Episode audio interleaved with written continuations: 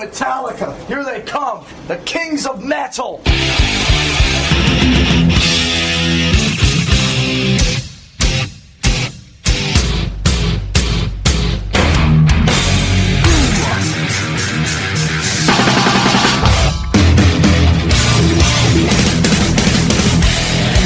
On I burn! Hey, this is Rye from Sabbath Bloody Podcast, and my brothers, Clint and Ethan, are about to shove some metal up your podcast, one episode at a time.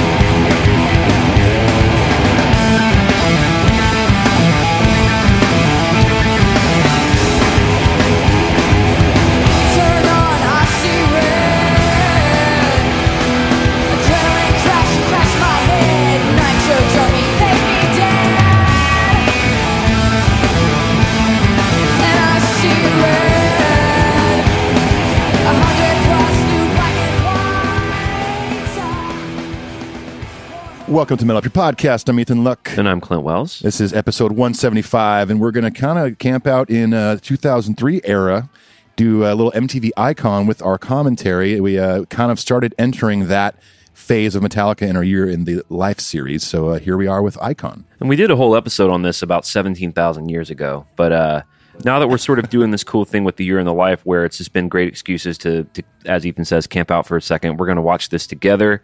And uh, it's similar to the Metallica Mondays that we did. If you want to dial it up on your YouTube at home, we will put the link to the video that we are watching in the description of the podcast episode.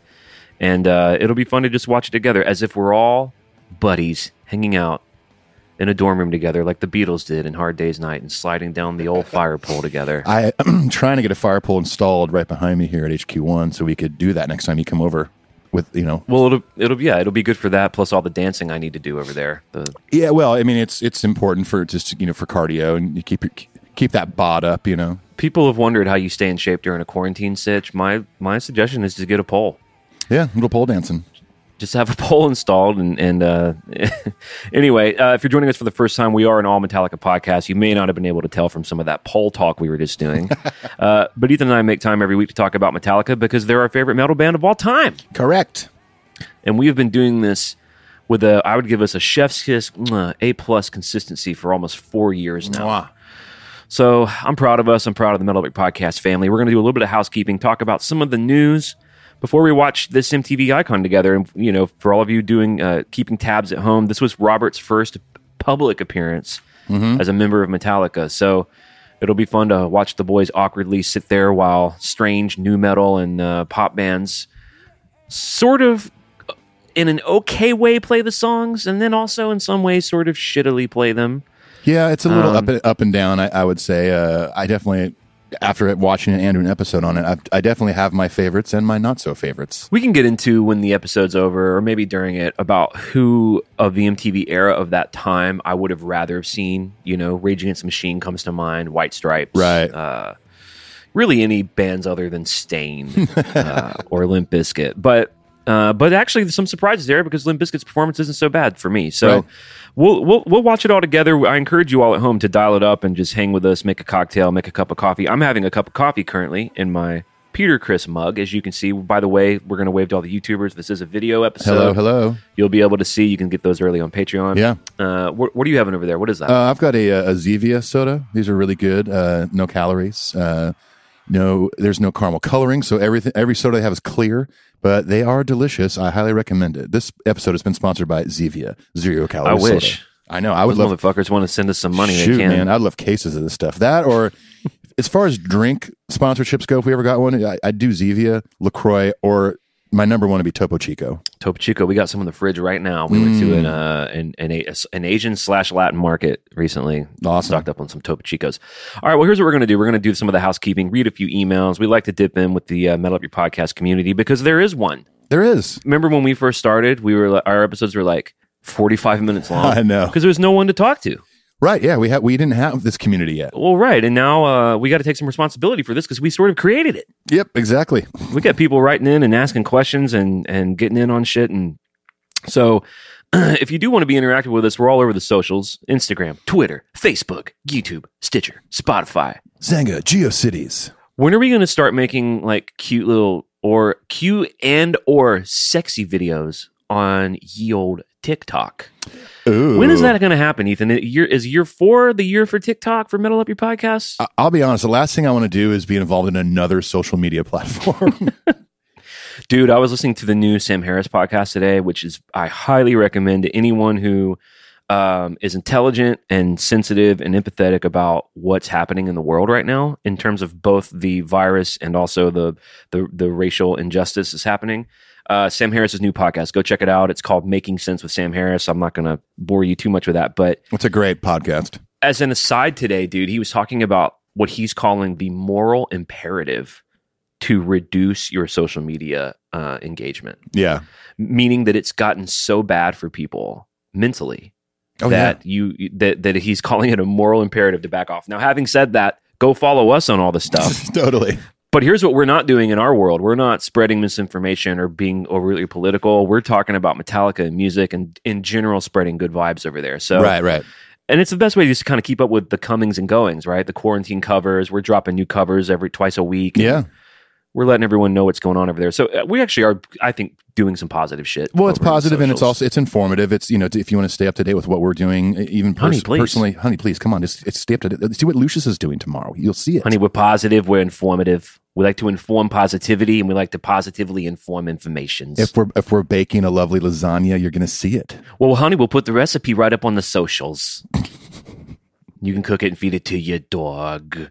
All right, so uh, go leave us a positive review on iTunes. Let's just blow through it. Let's just blow through it. Everyone knows. Both do it. Uh, we do have a Patreon, which is really cool. You'll hear a commercial for it later. It's a, it's this is a different way to get involved. We have hundreds and hundreds, thankfully, of beautiful people over there on Patreon, and uh, you get all sorts of stuff. You guys all know what it is, but at the bare minimum, you get a shout out. So we want to say thanks to Ben Moss, Bobby and Ann, who increased his pledge, and Daniel Guthermson for becoming patrons. We're going to give it up. I started. Standing I, I started ovation. with the slow clap. oh, you did the slow This is a video episode. Yeah. I'm going to stand. All right. yeah, we're going to stand. Rob standing. Standing ovation. Standing ovation. it does mean a lot to us over there on Patreon. So go get involved. It's p-a-t-r-e-o-n dot com slash metal up your podcast. Ethan has another podcast called The Pirate Satellite. I have another podcast called I'm okay, you're okay, I'm not okay, you're not okay. Blah blah blah blah blah blah blah blah. blah, Get to the get to the Avril Lavigne. Why don't you guys? Can we please get to Korn's performance? Okay, uh, you can email us metal up your podcast show at gmail.com. The email sitch over at metal up your podcast headquarters is overwhelming, out of bounds, out of control. I'm going to use some Guy Fieri language here. Oh, Uh, it's out of bounds on the way to Flavortown. And uh, we try to respond to these as much as we can. We pick five to read on the show just so we can dip in. Uh, this week is interesting um, because we got some questions that are going to inspire a lot of Metallica talk. So, what do you say, Ethan? You and I, my homie, my friend, go kick it now into what we lovingly refer to as the, email portal.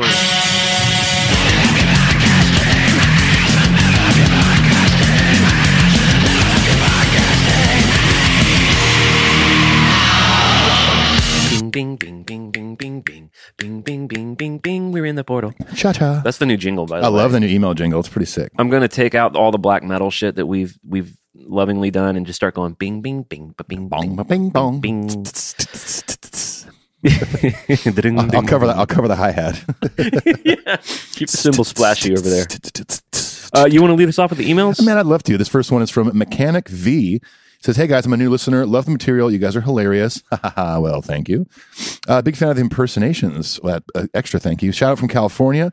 I do have a few questions for you. Number one, do you think Kirk is aware of the hate he, hate he receives from abusing the wah pedal? And number two, would Metallica's new albums be better if they were if they used an older tone? I think the fact that Kirk did that wah off is proof that he's aware of his connection to the wah pedal, Right.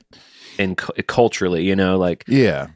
uh, he's aware. I I don't know about hate, but uh, Yeah. He's got a good sense of humor. yeah, it's a, it's a sense of humor. Yeah, yeah. He's. I think. I think. Yeah, you're right. By doing that in South Carolina, it was kind of, in a way, poking fun at himself, especially with Dunlop making him that huge wah pedal to stand. Yeah, on. he's standing on top of a massive, you know, yeah, oversized wah pedal. It's hilarious. Uh, would Metallica's new album? I'm sorry, go ahead. I was just gonna I was doing what you were about to do and just go into the next question. But hey, Will Metallica's new albums be better if they used an older tone? I mean, I don't have a problem with Metallica's new albums. Hardwired, for example, I think that's an amazing sounding record. I love the guitar tones in that record.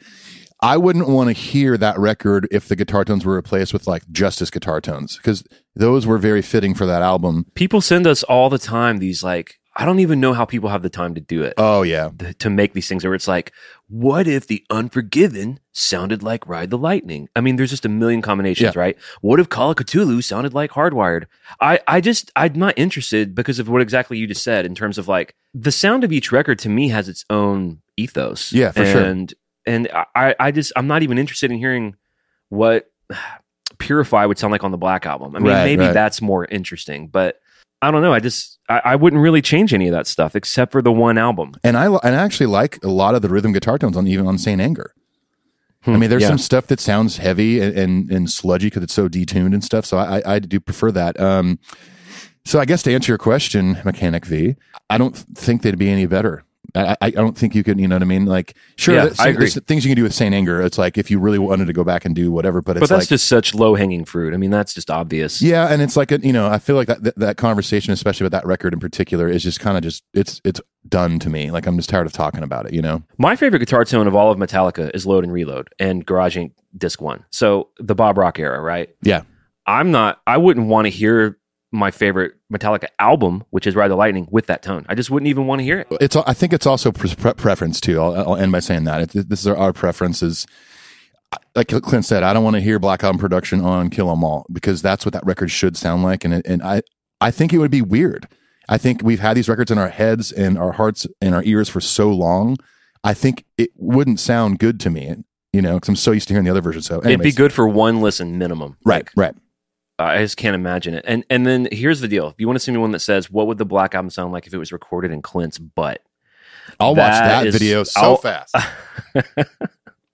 I'll fucking sprain my thumb clicking that or whatever. I don't even use my thumb to click on my mouse. I don't know why I said thumb. Doesn't matter. Sean Morley writes in, Hey guys, wondered if you'd care to weigh in on the following theories.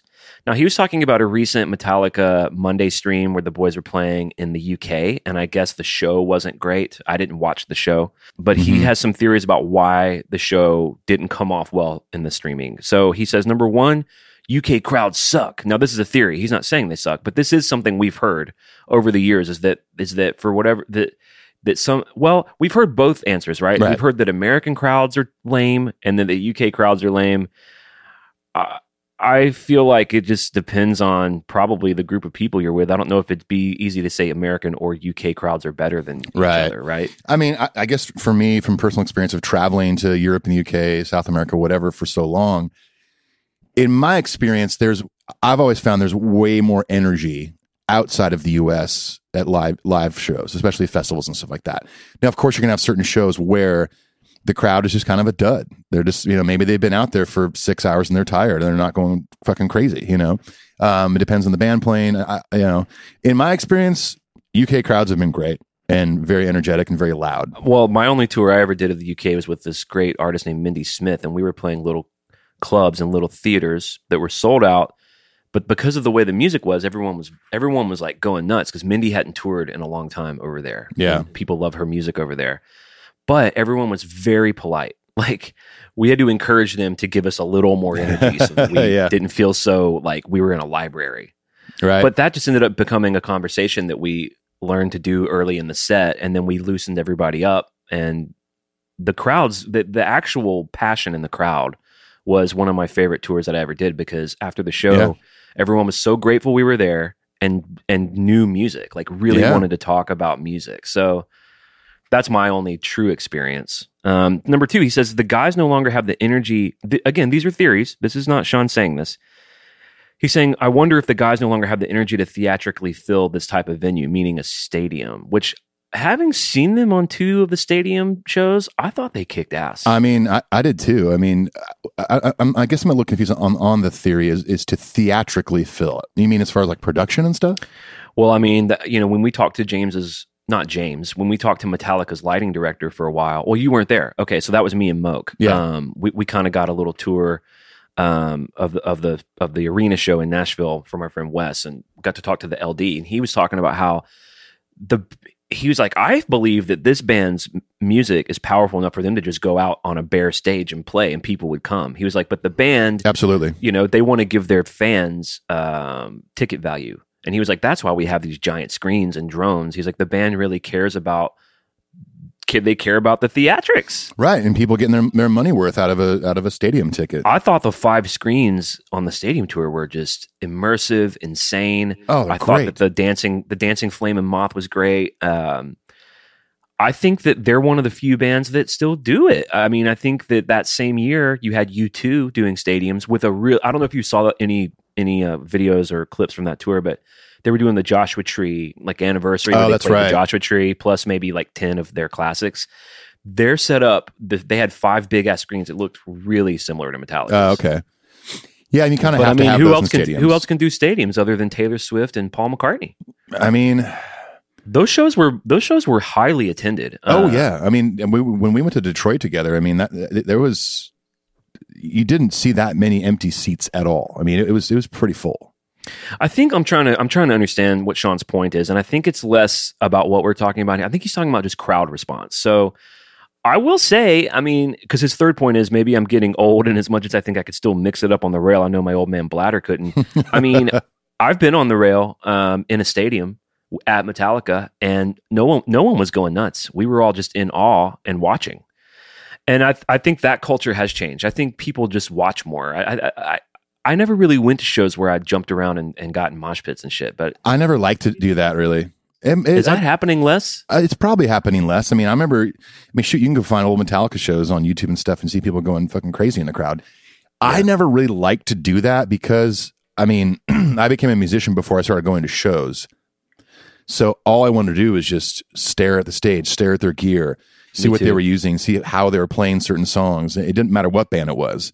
Um, so it was very rare if I ever like, yeah, I'm getting down in the pit. Like I didn't ever want to do that. Even when I saw Rage Against the Machine in 95, 96, everybody was going absolutely crazy when they came on stage. And I, I moved out of the way because I wanted to wa- actually watch the show and, like take it all in. Yeah, I'm similar. I mean, I, I remember I remember seeing metal shows in clubs. Uh, your boys Project 86 and Stave. Sa- I was there to see a band called Stavesacre. Yeah. and then another friend of our the show, Living Sacrifice, was on that bill too. Mm-hmm. And I definitely stood in the back. I mean, there was some violent looking shit going on up front uh, that I was disinterested in. Mm-hmm. So I guess I guess we're not really great candidates to weigh in on this. We're Uh, definitely not. We're, we're I, we were the old guys in our twenties that stand in the back of the room. And I'm also like, you know, I'm gonna go stand by front of house that's where the best mix is gonna be. Well, because we're looking at it from from from uh, future professional musicians, and Mhm. we were we were soaking in the information that we needed for where we were at in our lives. So that makes sense. Exactly. Sorry, we were absolutely unhelpful, Sean, in all of these theories.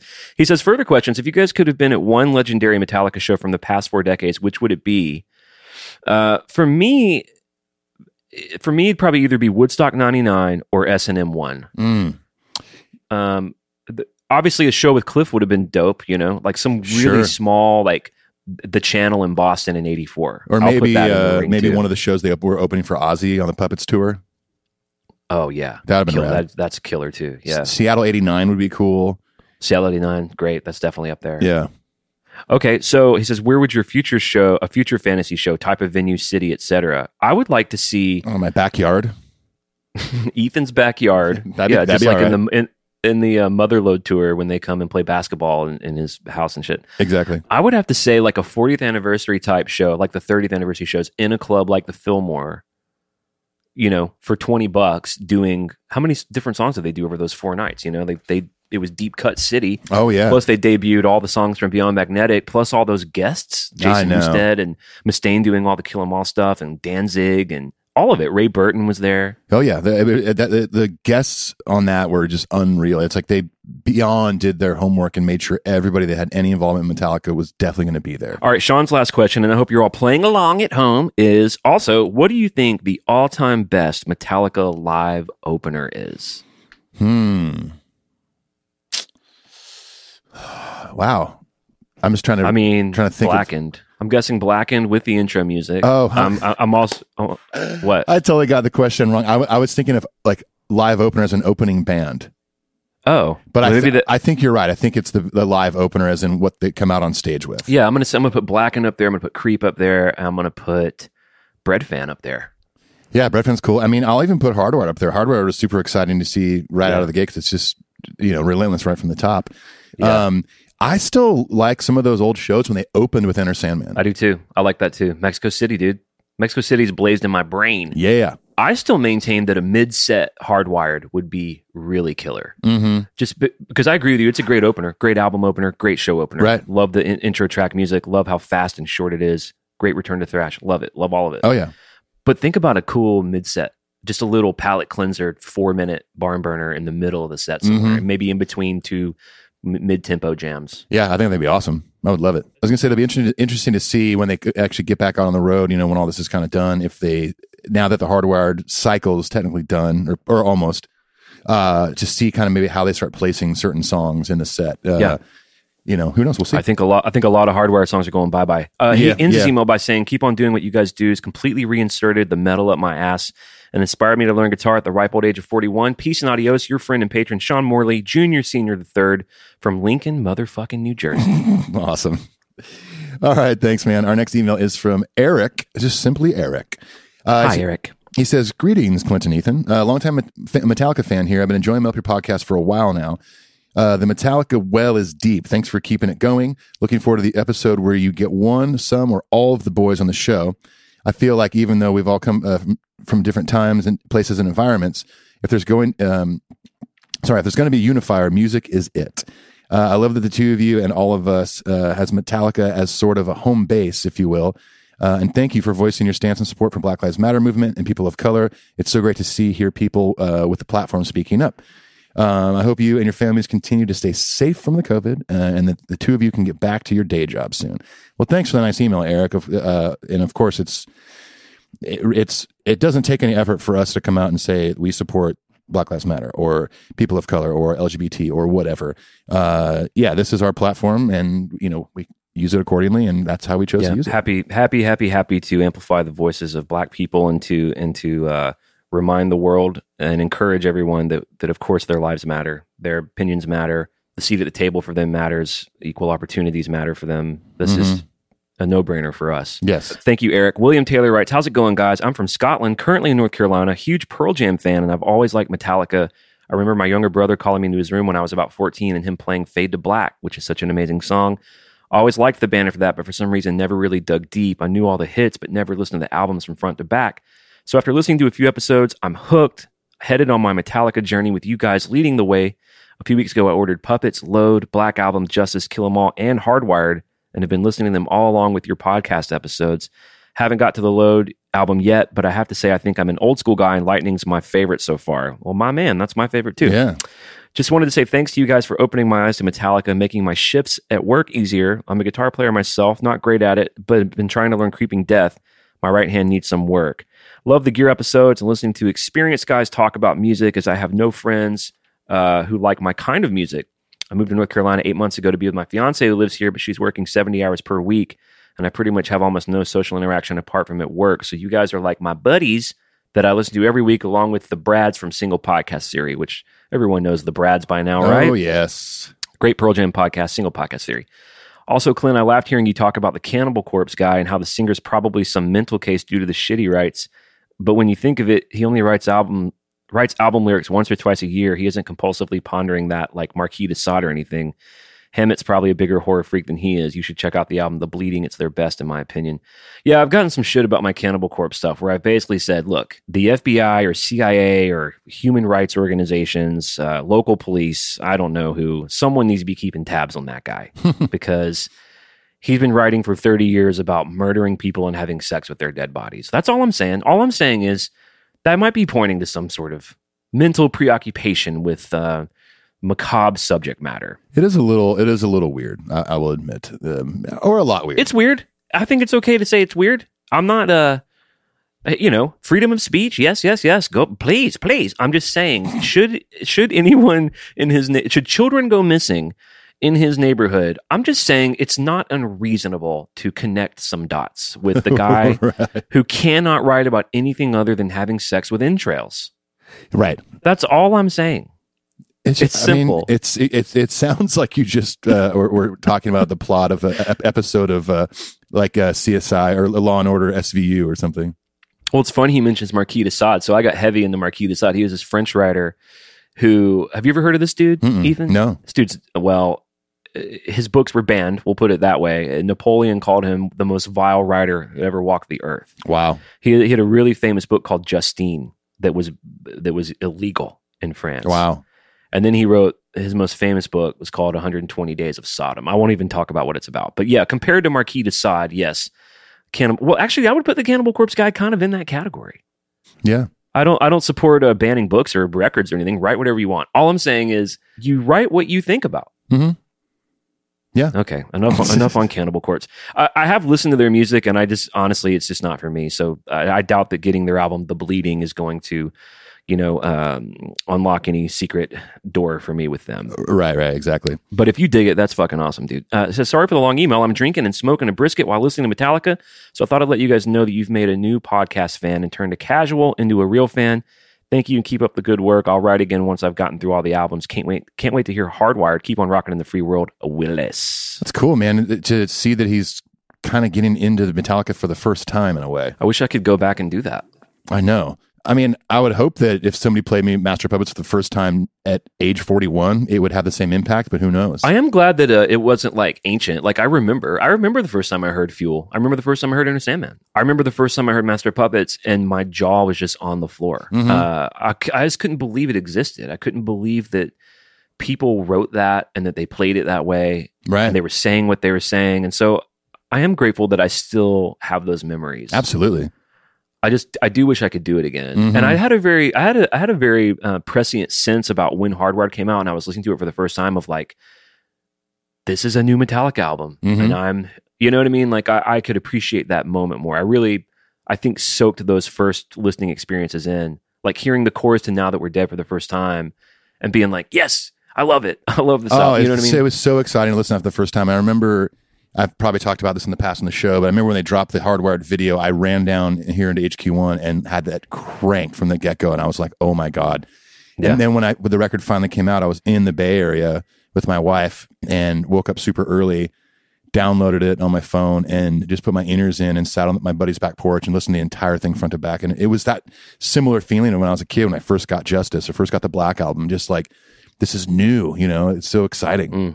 yeah, right on. Well, thanks for the email, Willis. Thank you. All right, we got our last email here. We're going to get out of the email portal from Linda Thomas. She says, "Hey guys, for starters, I want to thank you uh, for doing the Austin Manning episode in the first place. While listening to Austin, I realized a few things for myself that I wasn't aware of before. Uh, I'm black, and I'm so used to being surrounded by white people everywhere I go that I didn't don't even pay attention to that anymore. So I didn't even know that people of color are, are kind of rare in the metal community."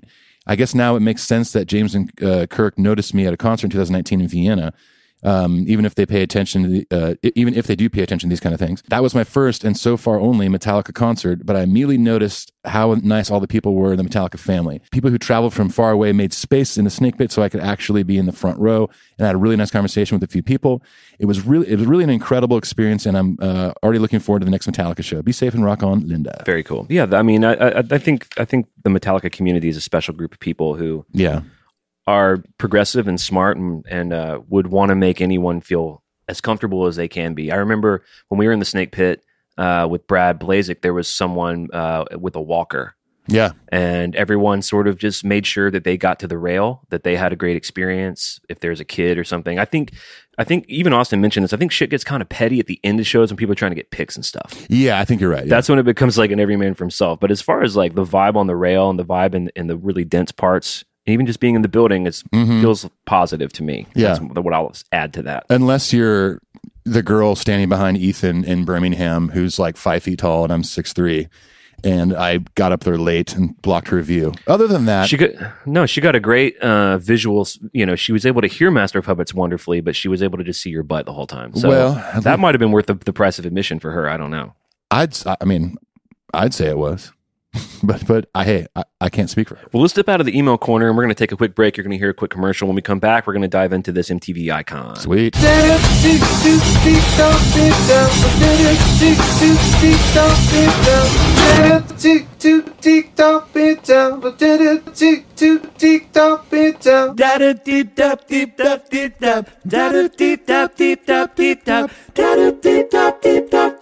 You're really good at that.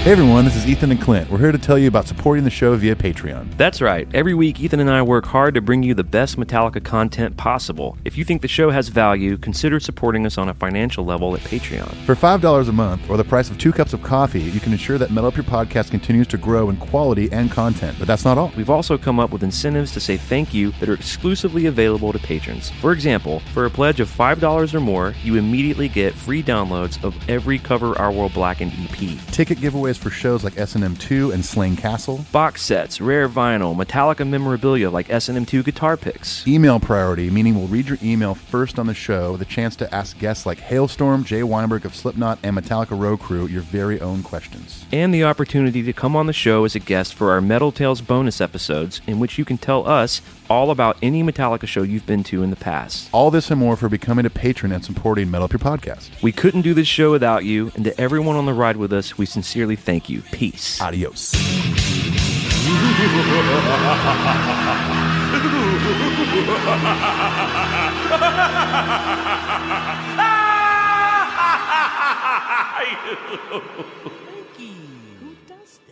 All right, before we get into MTV Icon, there was some interesting news this week surrounding S&M2. Uh, Lars was on Jimmy Kimmel, really touching little segment where Jimmy Kimmel does a, uh, I guess, a segment where he talks to healthcare workers who are on the front lines of dealing with COVID 19. And uh, there was a nurse who deals with children who were affected by the virus. And her favorite band's Metallica. And Jimmy Kimmel surprised her with uh, Lars Ulrich himself coming in on the Zoom a lot of touching words about how grateful he was for what she's doing in the world. She's helping children, and he also uh, he he offered her a VIP experience to the next show they play in the New York State area, and uh, he also announced that S and M two is going to be released in August plus a box set. Let's listen to a quick clip of this, and then we'll come back and talk about it. All right. I actually play golf. I love yoga. And the best thing, the most, the, the best thing that I do is on my way home from work, when it's my own private time, I play my radio really, really loud. What do you play on the radio? I actually love Metallica, and my favorite song is Enter Sandman. Oh yeah, all right. That's what I Well, play. I blast it as loud as I can. We've been doing some spying on you, and we learned that you are a fan of Metallica, and I'd like to introduce you to somebody right now. Yes. His name is Lars. And fittingly, there's a drum roll. Oh my gosh! Lars Ulrich from Metallica. Hi, Wow. Hi. It's so it's so incredible to to be here with you. It's so incredible Oh to my hear your story. And I have to say, when I hear the words Oh. golf, yoga, obviously the third word in that, the three basic food groups would be Metallica. So thank you for sharing that. Absolutely.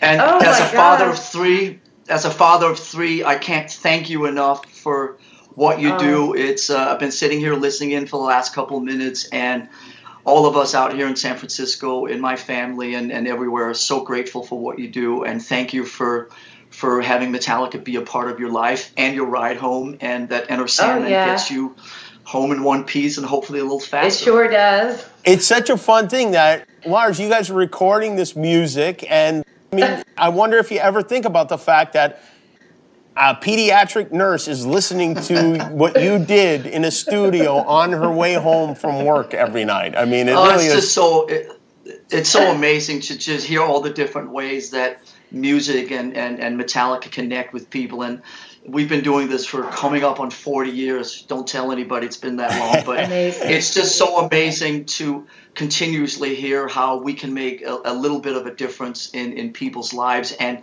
hearing that feedback from you makes such a difference in our worlds and, and gives us inspiration to carry on and it just becomes this endless cycle of connectivity so thank you tracy thank you Oh my gosh. You know, and thank you so much for you, what everybody does. to thank you Thank you. uh, for your work. Big Lots is sending you $10,000 to spend however you like. The Big Lots Big Heroes program is giving healthcare workers What? and first responders, active military veterans discounts in their stores and online. Throughout the month of June, and they're sending Big Lots gift cards to your coworkers in New York to thank them Oh too. my gosh. And I believe Lars has something for you as well. That's awesome. So next time we come out in the greater New York area, tri-state, Long Island, we've obviously been out to Nassau Coliseum 5,000 times, but next time we're in your Yes. in your zone, please come be my guest uh, at the next Metallica show. We'll do the whole VVVV VIP experience. We'll do dinner. Oh we'll have drinks. You be obviously you know best seat in the house for the concert. And I also have here, Wow. and again, this this between the three of us, but this is our next release called S&M 2, which is coming Oh up in gosh. August. And you'll have the first signed copy of this special box set from me and the fellas coming your way oh shortly. my so. I look forward to meeting you out in Long Island, uh, hopefully Wow. soon as as we get back to the new normal.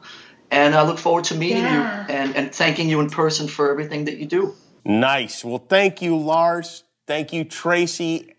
We really appreciate all that you both do. Thank you so much, Lars and Tracy. We'll be right back. Lars, Jimmy, I thank you. I am like, I'm blown away. Thank you so much, Jimmy. Um, so we don't really know the details about what he means by a box set. Yeah, I'm imagining they're going to do like a normal vinyl release and then maybe a box set of, you know, uh, maybe they record all the rehearsals and maybe there was like, other songs that they rehearsed and didn't play or who knows. Um, Well, we know for a fact that they recorded the rehearsals for sure. Um, Scott Pingle told us that. That's Maybe right, that's right, yeah. Did because that you know a lot of the rehearsals are what they're going to be banking on for for overdubs or for um, fixing mistakes. that's right. They're mixing that stuff in. Yeah, so they so they have two full performances from the full dress rehearsals. Then they have two the two nights of the gigs, and all of that together is going to create what we know as the album.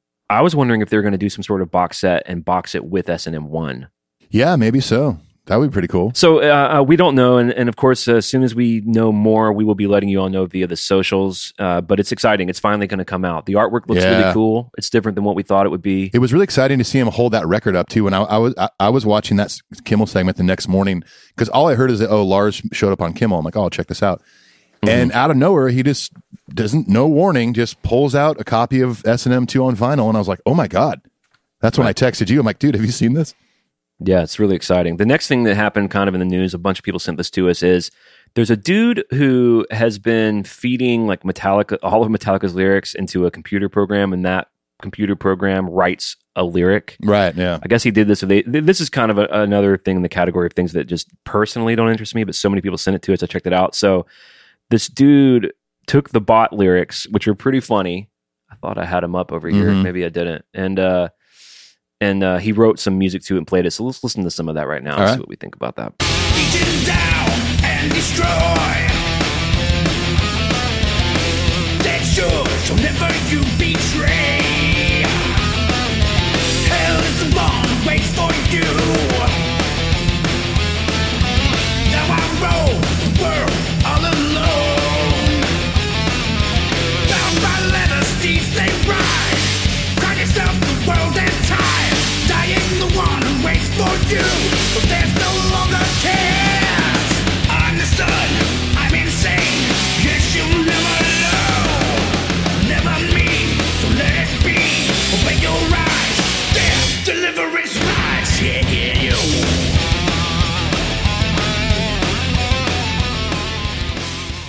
All right. And what do you what do you think, Ethan, about this? Uh, Uh, you know, it's fun, uh, you know, but it's, you know, again, kind of going back to er, the earlier email about, or those other videos of uh, different, you know, bl- the Black Album tone on Master of Puppets or whatever.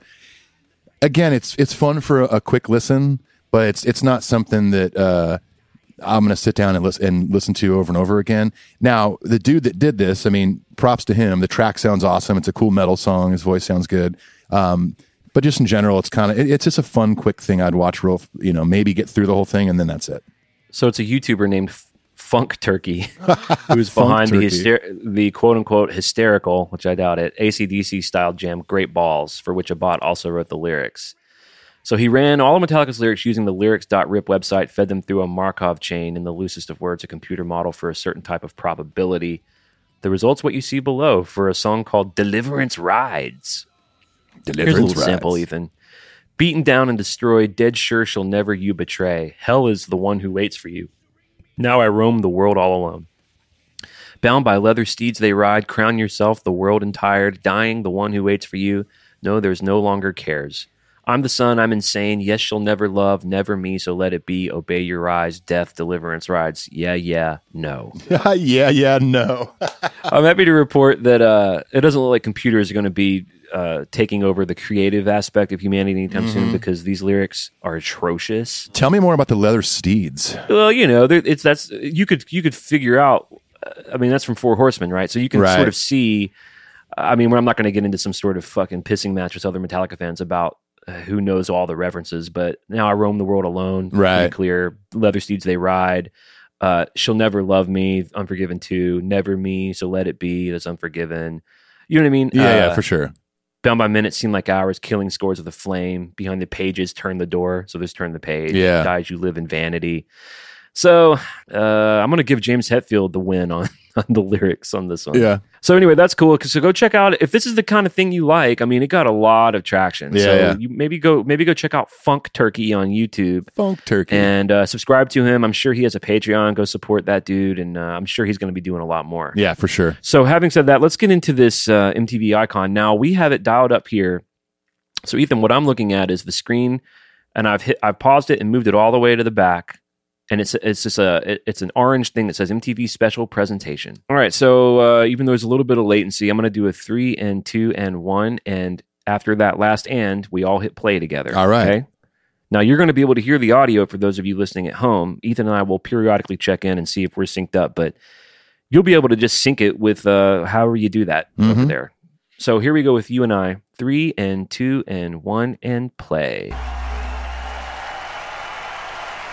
So here we go.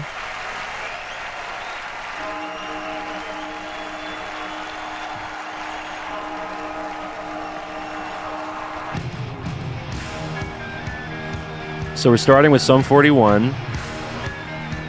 I'll say right off the bat, after having seen this numerous times, I still think they they were the best band of the night covering Metallica.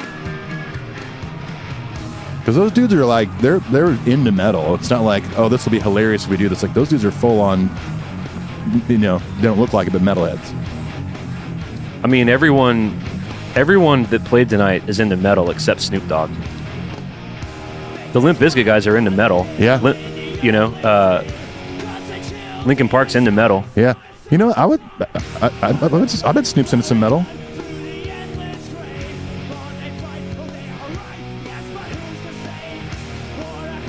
Good tone. They sound heavy. Yeah, Little gibberish lyrics there. yeah.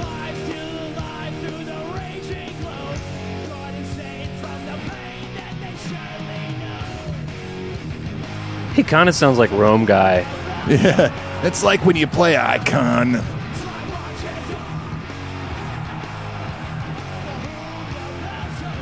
Got the intro of Rob finally. There it is. I do remember watching this and feeling awkward for Rob. Yeah. Yeah, it's like, hey, welcome to the band. Uh, you're now an icon. you haven't even set foot on stage with us yet. We got that new St. Anger logo up there.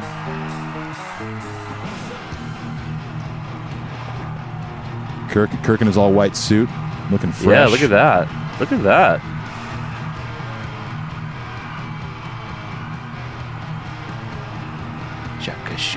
I think we're pretty pretty well synced up here, based off Great. your sugar sugar da.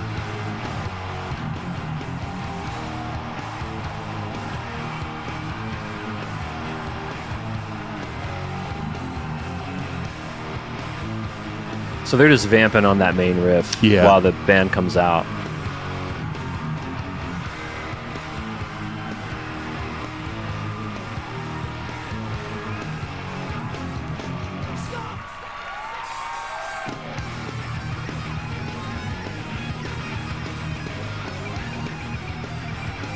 Ooh, Oop, little clammy.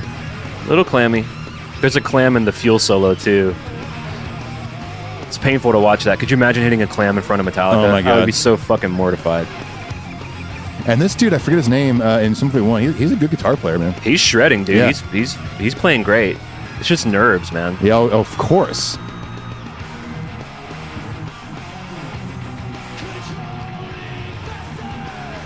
Interesting arrangement too, right? They went right into the fast solo, then skipped a whole bunch of shit, and now they're doing Yeah, a they chorus. start the solo into the chorus. And the night's going to be full of that, full of these interesting truncated arrangements. That, of course, you know, you've done TV, you know how this works. You gotta, Yeah. you gotta find ways around commercial breaks, and you got time limits. Right.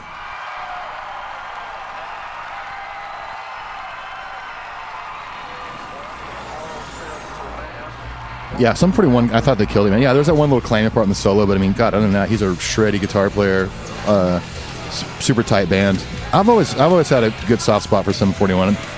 They have a record called "Does This Look Infected" that's really good as far as like a pop punk record is concerned. Well, I'll, I'll use the uh, the grace of friendship to forgive you for saying any of that. Jk, Jk. J.K. Rowling. Who is that chick? I don't know who that was. That's the. Is that the boob chick from American Pie? My name is Mark Hobbs. Maybe. I'm here with my Lars action figure, hoping I get it signed. I have that on my shelf right now. Yep. Linkin Park's, Chester Bennington, Oh man, R.I.P. Rest in peace.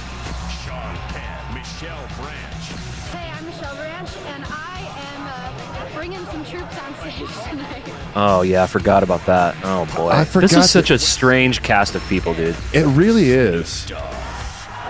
It's just very like MTV kiss assy. These are all just MTV people, Yeah, I, and of course they like Metallica. Everyone likes Metallica, but they could have gotten more. I'm telling you, like Rage. Rage would have been great. yeah, Like other rock, other bands that are more. I don't know. yeah. You know, I don't actually. I don't think Rage was actually a band at this point anymore. I think they were. I think they were done in 2000. Before yeah, they good point. reunited. But why is she there? who's this? Lisa Marie Presley.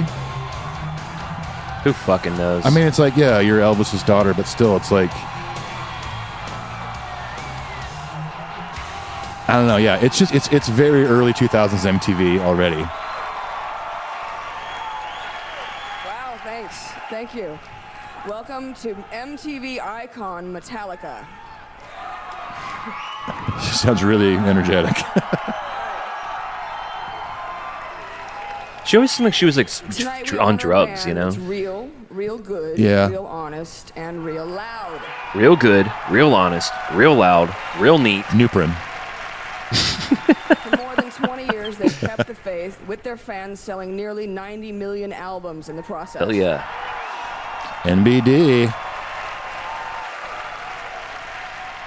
They've survived fame and fashion and come out of the other side of it. They survived fashion? And well, and still What? kicking ass. Did they survive fashion? I mean, James did survive the the leather or the uh, the leopard print get their gloves. Inside story like you've never heard true. it before. So let's take a look. Dude, if she came out, she's like, "Look, I'm a huge Leather Charm fan. James's first band. This is a real landmark in Metallica's history. We've kind of shed our old skins and, and really got down to the bones of Metallica. We've really learned a lot about how to communicate with each other and how Well, to footage from Rob's communicate what audition. we need from each other. The thing that's so weird about it, or ironic, or even sad, is Jason Newsted's model for what he wanted. Wow, I Metallica to forgot that they just come out and start talking about that. Metallica Yeah. exists now. And maybe he was like the sacrificial lamb.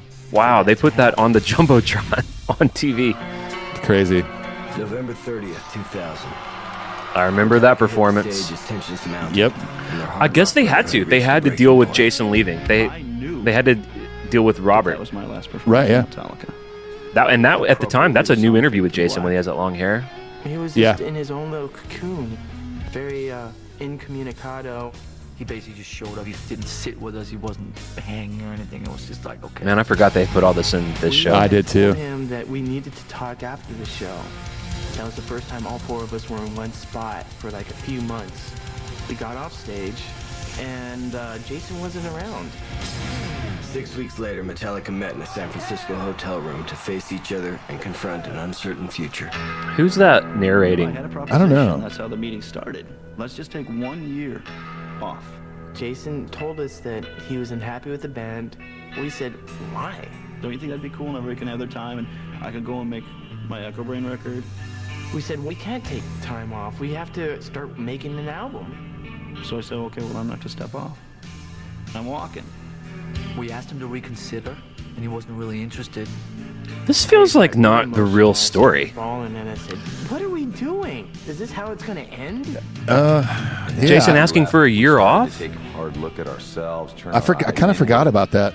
They just, I I mean, was ours. I think that was Jason saying there's nothing on the books, so why can't you let me go do Echobrain? I don't think it was Jason saying 1986. take a year, a fucking year off.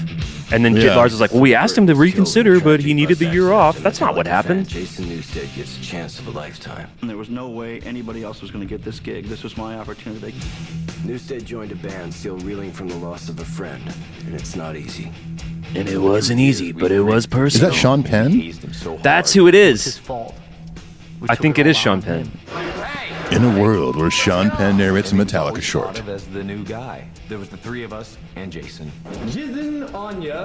on the bass? That ain't new, man. Remember say you were gonna say you were gonna come up something new. No, this. Shut up. I guess we wanted to toughen him up. We wanted him to be as tough as us. We were brutal with him, and it never ended really. By the year Rob's sitting there in the of going, "Oh, damn it! Did I, make, did I make the did I make the right call here?" Both Lars and James were married with kids. Well, allegedly, time on his hands. when Robert told Ozzy he was going to Metallica, Ozzy called To be married or to have children. James Hetfield was like, if, you, if I hear that you're treating him like shit, I'm going to kick your And ass. Metallica came a point where they're taking months and months of time off from playing music. I have to still play music. Jason made this record that he was super proud of, and he was told, you know, by James, you know, that uh, he couldn't, you know, put that record on. We're brothers. And I was struggling so hard to keep, you know, it's like choking Jason. I love you. The rising conflict between Newsted and Hetfield exploded during an argument over the Echobrain project. My dedication was being questioned. It was like you can't be part of what's going on in Metallica, and you can't stray outside of Metallica, so you're stuck. The person I respect the most disrespected me the most. That's how I was taught to control things through intimidation and rage. And it just hit me in the head like a brick and said, You have got to stand up for your principles. Now's the time. I love that I disappeared In a video. by the way, world of principles.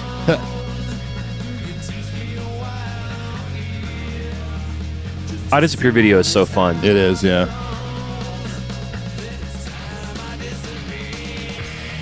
I really love Jason. I respect him a, a lot as a, a friend and a musician. I felt like I lost a brother, and I still feel that way.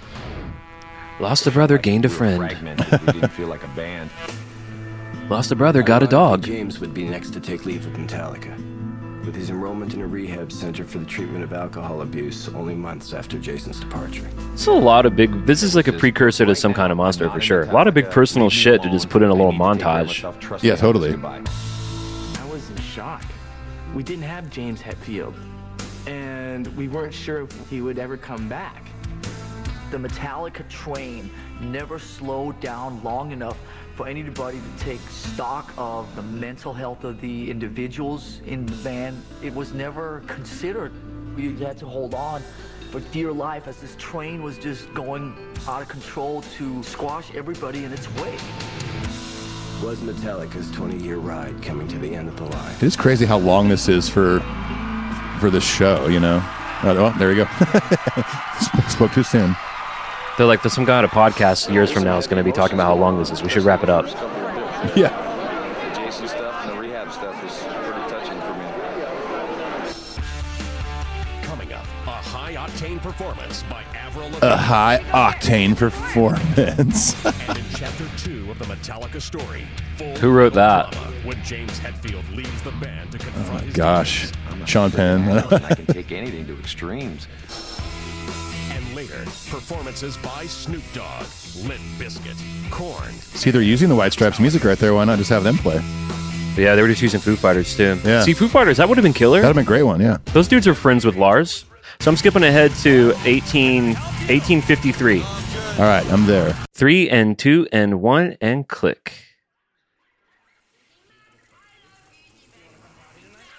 And I think we're good. Sweet. Another MTV ad, uh, or the Osbourne's ad. God, I forgot about the Osbournes too. All right, we're back on. So that's just what we'll do from now on. We'll do another three, two, one count. Okay. Oh, here we go. Oh, this is this is pretty rough, huh?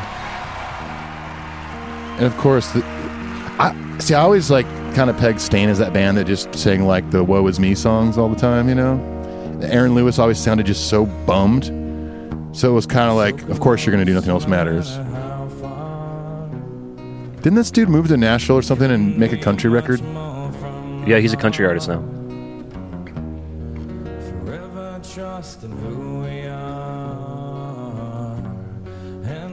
It's like Billy Zane right there. And the Titanic sank. I never opened my. I loved your cameo in Zoolander. Billy Zane.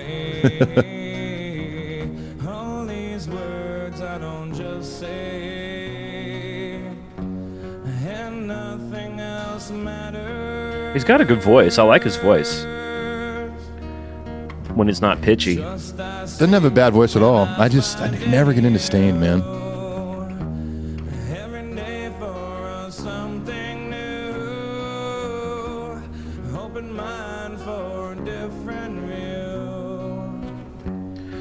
It's just such a sleepy version, man. It's like very lethargic. It's already obviously a, a slow ballad, but like they're doing it slower. It's slower and it's just two acoustics, you know. It's very coffee shoppy to me, you know. Yeah, totally. Like a coffee shop on a college campus kind of thing. Anyways, here's Wonderwall. And a strange truncated arrangement. Yeah. Billy Zane.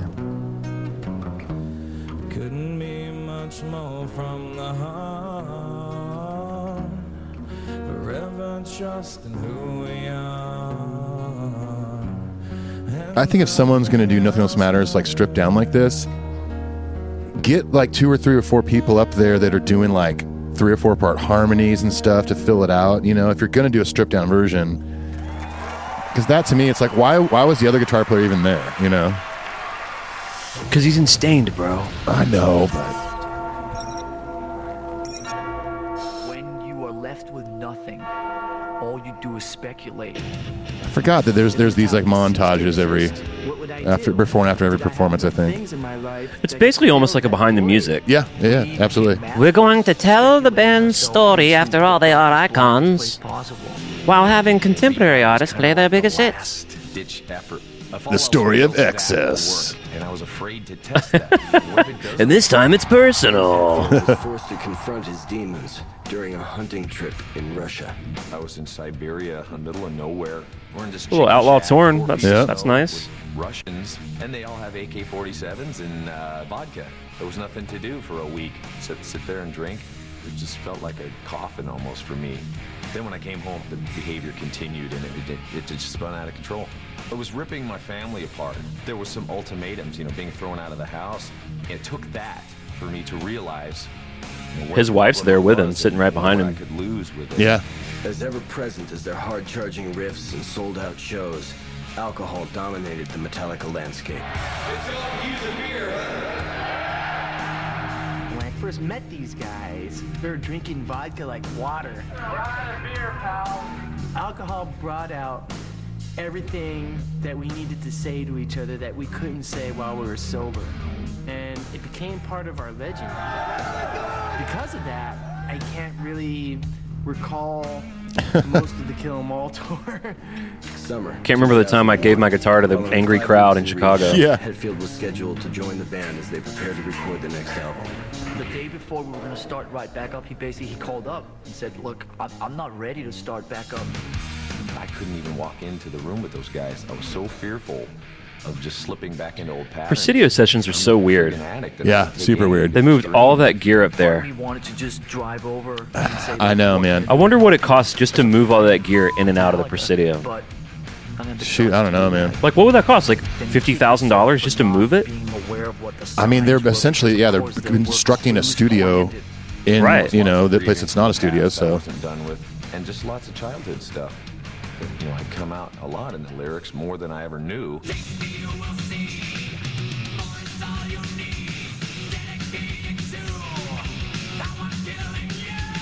I'd be writing about stuff I'd never tried, you know, heroin or cocaine. There's no way I, I felt I had an addictive personality. I was pinning that tag on everyone else. It's pretty intense. Yeah, man. It just watching, rewatching this stuff, man. Really, just makes me, you know, proud of that dude for I mean making his his life and his family's life a priority, you know, and, and rather than letting it just get destroyed. Lyrics. I, I mean, I go back now and read. Absolutely. My God, that's amazing. Meanwhile, Lars and Kirk felt powerless. Meanwhile, Lars and Kirk were collaborating with Ja Rule. He was supposed to go in for eight weeks or so, maybe 12 weeks, but that turned out to be like eight or nine months. Meanwhile, Lars was entering various Eminem lookalike contests and winning. Somewhat better at dealing with it. James Hetfield's recovery would tear down the old Metallica power structure. Now deprived of their longtime fuel of alcohol and internal conflict, I always wonder how these narrator gigs happen. Like Sean Penn. Yeah. Like, is Sean Penn a huge fan? Is he a friend of, like, the producer of the show? Maybe. I don't know. He had to have been paid for it. Oh, Shannon Elizabeth. So, yeah, it is the boob. That's the boob chick from American Pie. Oh, that's right. fans in the house. Although the boys Surprised I didn't write Shannon boob chick from American Pie Elizabeth. the truth is that women are just as moved by their sound. And now, I'm Ladies love Metallica. a small woman who oh, rocks Oh, yeah. big. To burn on fuel from Metallica's Reload album, let's hear it for Avril Lavigne. Give me fuel, give me fire,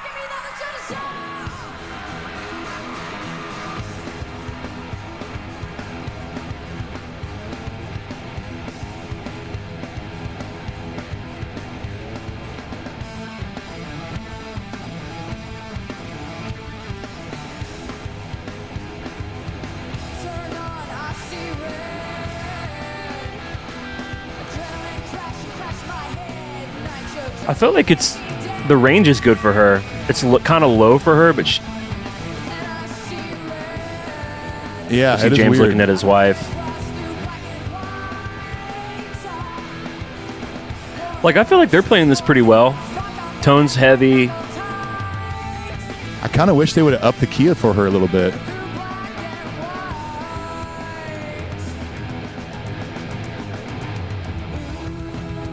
Yeah, but they needed to get all those like pull up. I mean, they would have to have tuned the guitars up. Yeah. It's just not as with all that, you know, monotone E chuggy. You could you could cape capo it. Yeah, I mean, I guess. I don't know. There we go. That sounded cool. I remember liking this less the last time I watched this, but I, I, I'm, I'm not I'm not minding this. I love it.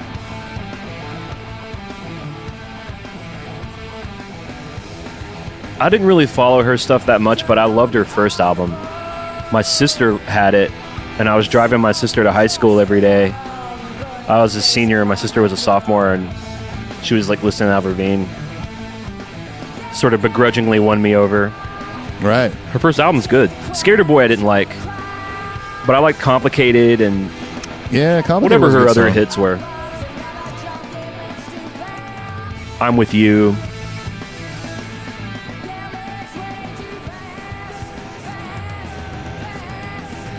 That guitar player is doing this high harmony too in these choruses. Sounds great. Man, she was a pretty big deal in the early 2000s. Huge. Yeah. Guitar player has a pretty big clam in the uh, solo. Okay. Unfortunately for him. I don't know what I, I mean. I don't know how well I would play if, if I was sitting there and Metallica was watching me play their song. You know. I'd rehearse it so much that I, I have no choice but to nail it. Right. It's cool seeing Lars air drum to it. Yeah. Ooh, did you hear that? Yeah.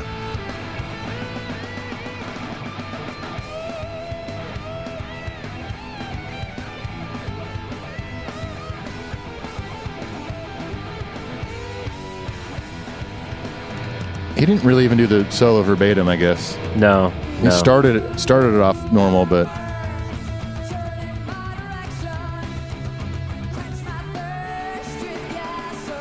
weird little half chorus. Yeah.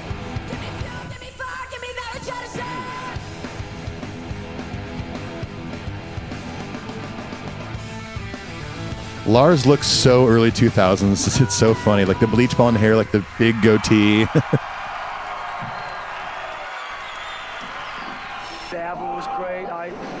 just so cool. It's such a mind to sit here and like sort of check all the out. Pretty interesting to hear my lyrics sung by a female.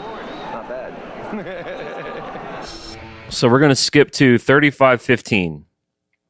35 15. Uh, okay. Three and two and one and click. Click.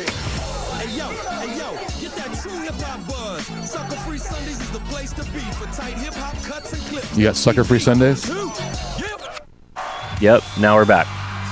Bum bum bum. Bum bum. Bum bum bum bum. It's the Sabbath True. Yeah. Snoop Dogg.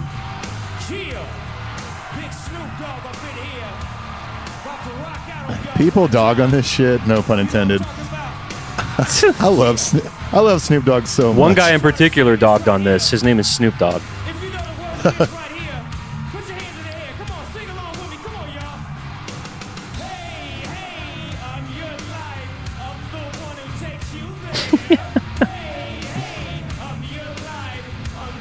He's got his couple of hype guys up there with him. Yeah, the, uh, the dude in the suit with the, with the goblet, that's his uncle. With the goblet? Yeah, and the like, like the go- kind of gold suit on on on his yeah.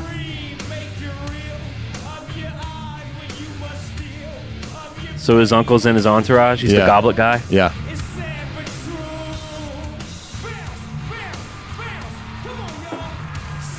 Like a performance like this, I almost wish they would have, like someone in Snoop's camp would have actually made a new a new backing track, not just rapping over the album version. You know? 2003 Biatch. Oh boy. Standing ovation from everybody but James. Director of House of a Thousand Corpses, Rob Zombie. All right, Rob Zombie. Who's Jolene Blalock? Sandwiched between bands like Ratt and Poison, No clue. emerged a band Mookie Blaylock's who kid. dared not to wear makeup, Hmm. Why not have Rob Zombie perform? to sing "Oh Baby" Yeah. in every other song. That band's name is Metallica. Yeah. Yeah, that's right. Uh, think back to a time before Metallica. Everything sucked. Everybody was a pretty boy. Eh, no, not every, okay. Black Sabbath, Motorhead. There was good stuff, but really, things were desperate. Everybody's teased hair, spandex. It was horrible. But then one band came along, four regular guys, t-shirts, jeans, skull-crushing metal, here to kill 'em all.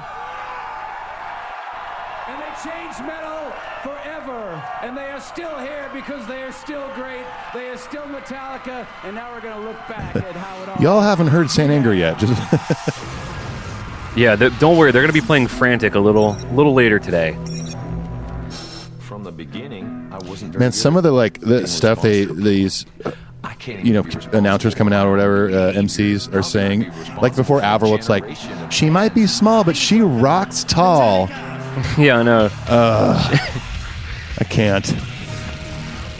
Here to burn fuel for fire from Metallica's Reload album. Yeah. Metallica. We're riding into And Octane. Featured on American Pie 3. What was the one from earlier? Like a high octane performance. Yeah. Listen to us. Stay tuned. We'll play louder and faster. That's like the equivalent of like Pretty vocal about calling a guitar an axe. pretty proud about it, and we sure That's a pretty sick axe using that high octane that we performance. were the anti Stay tuned while Limp Bizkit totally rocks out. played, we would Yeah. win over fans, and those fans didn't just become fans. I mean, they That's footage from that uh, Metro show. Right. the tour in the Winnebago. That's it. It can't get any better. For me, that would have been great if we had accomplished just that. Four guys sleeping in the same room, sometimes in the same bed, because we couldn't afford anything more. It was just all for one, one for all, kill, kill them all. That's when the ride began. All for one, one for all, kill. Kill them Lars all. Ulrich placed an ad in a local newspaper seeking like-minded musicians. James Hetfield would answer that ad. Soon after, bassist Cliff Burton and guitarist Dave Mustaine would join the band. Oh, there he is. Mustaine would ultimately be replaced by Hello, Icon. We went up to upstate New York. We began recording Kill 'Em All. We finished our parts, and Cliff and I took the Greyhound bus all the way back to San Francisco. Three days on a Greyhound bus. All Wow. we had was a bunch of booze. We were projecting about, you know, our future. Like, wow, what's the second Metallica album gonna sound like? And wow, what's the third Metallica album gonna sound like? Their second effort, Ride the Lightning, featured a depth even beyond their debut. I think Ride the Lightning we matured a little bit. It needed dynamics. In order for it to be fast, it had to be next to something that wasn't fast. Fade to Black, that was probably the Sellouts. most personal or inside of them all. It was the Acoustic first guitar, song uh. that, that the press and the mainstream kind of focused on. Yeah, it's fun to go out seek and destroy, but you know, after that, you're you're kind of stuck with some empty feelings, you know. At that time, me and James spent a lot of time obsessing about death.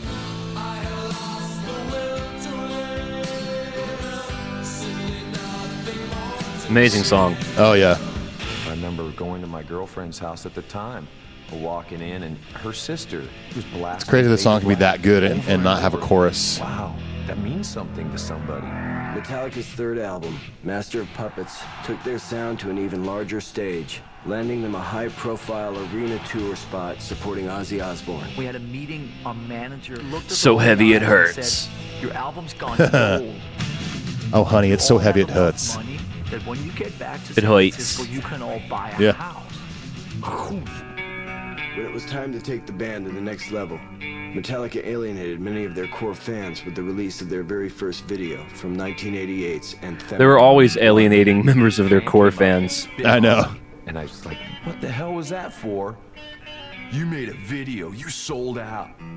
You said you'd never make a video. It's like, whoa. When you release an album, then the first cut that's released to the radio station, you have to go do a video for that. And the question at the end of the day is why? Weary of videos with more glam and hair than issues and intensity. It was after a treatment given to them by their manager that Metallica was finally sold on making a video. For one.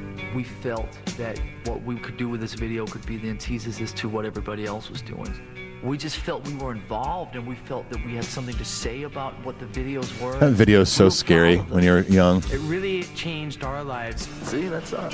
A lot more people on the street started recognizing us, but a lot of other people were kind of getting a little resentful that their favorite little band that they carry around in their back pocket got too big to fit in their back pocket. Metallica Isn't it crazy that taste of fame, but with the har- like hardcore fans way were their core their fan lives to were almost ruined and they were so upset because they made a video. Parks, Chester Bennington. I wish life was that simple for me. Travis. Yeah. When I was a kid growing up, Metallica. How about this? Why didn't in, uh, Blink a whole bunch or of Linkin. Park play this Um, thing? When I was Yeah. 13, you know, I got my first Master of Puppets CD, and I got challenged to like learn the whole thing on drums, and uh, it changed my life. I don't know. Metallica's the. Sh- Thank you. I don't know. Metallica's the shit. He's so awkward in Metallica's a really public speaking. Band, you know, not only to me and Travis, but I think really in the history of rock and roll, you know, they're a very important and and meaningful band. And uh, you know, it's really hard to pull off a song that's got a lot of melody and a lot of soul and a lot of heart. You know, and uh, and at the time to make it a really hard metal song, and they did that with one. And Korn's about to do that right now, so. Chester's a little more eloquent. A little more eloquent. Yeah. Nice. Nice to hear him talking about it.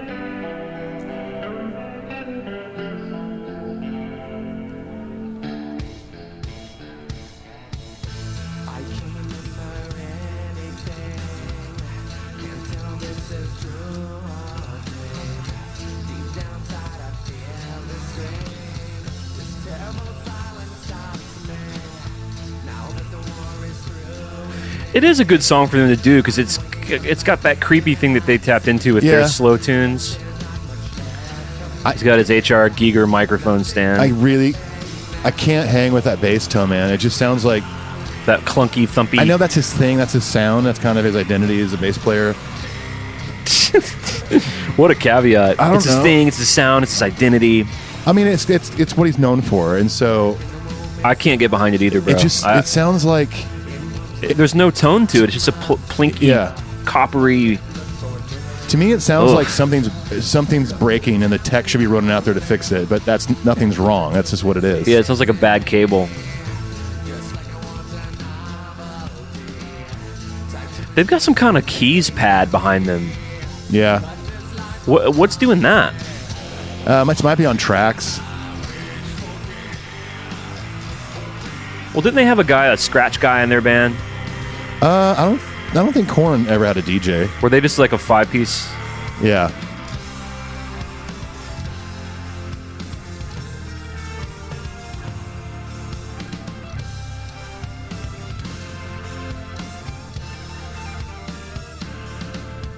Oh, they cut that solo short.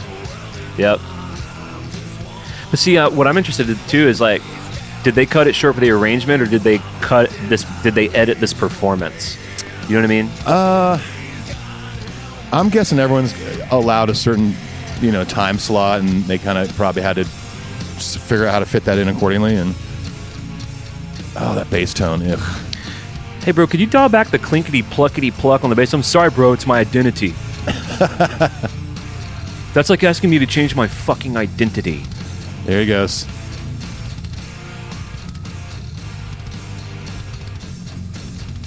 Drummer's nailing the machine gun part. Well, mostly. Mostly, yeah. That's not an easy thing to play. I can't do it. I sure as hell can't do it. I mean, I got to give it up for this performance, man. This is pretty good. For for for Korn, yes, it's very good. I think they're tight. I, you know, I've got my opinions about Korn, and I don't really care for them. I, I like a couple songs, but like "Got the Life" is good and stuff like that. But But he sounds good on this part, bro. he does, yeah. Jonathan Davis. No, he, he definitely does.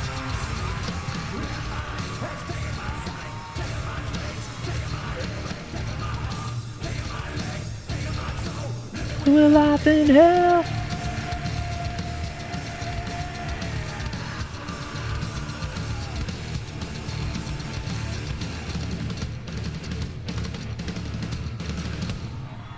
Okay. no solo. Uh, 50, 5331. Okay. So come along with me. Join to join fif- us. You ready for 5331? Yep.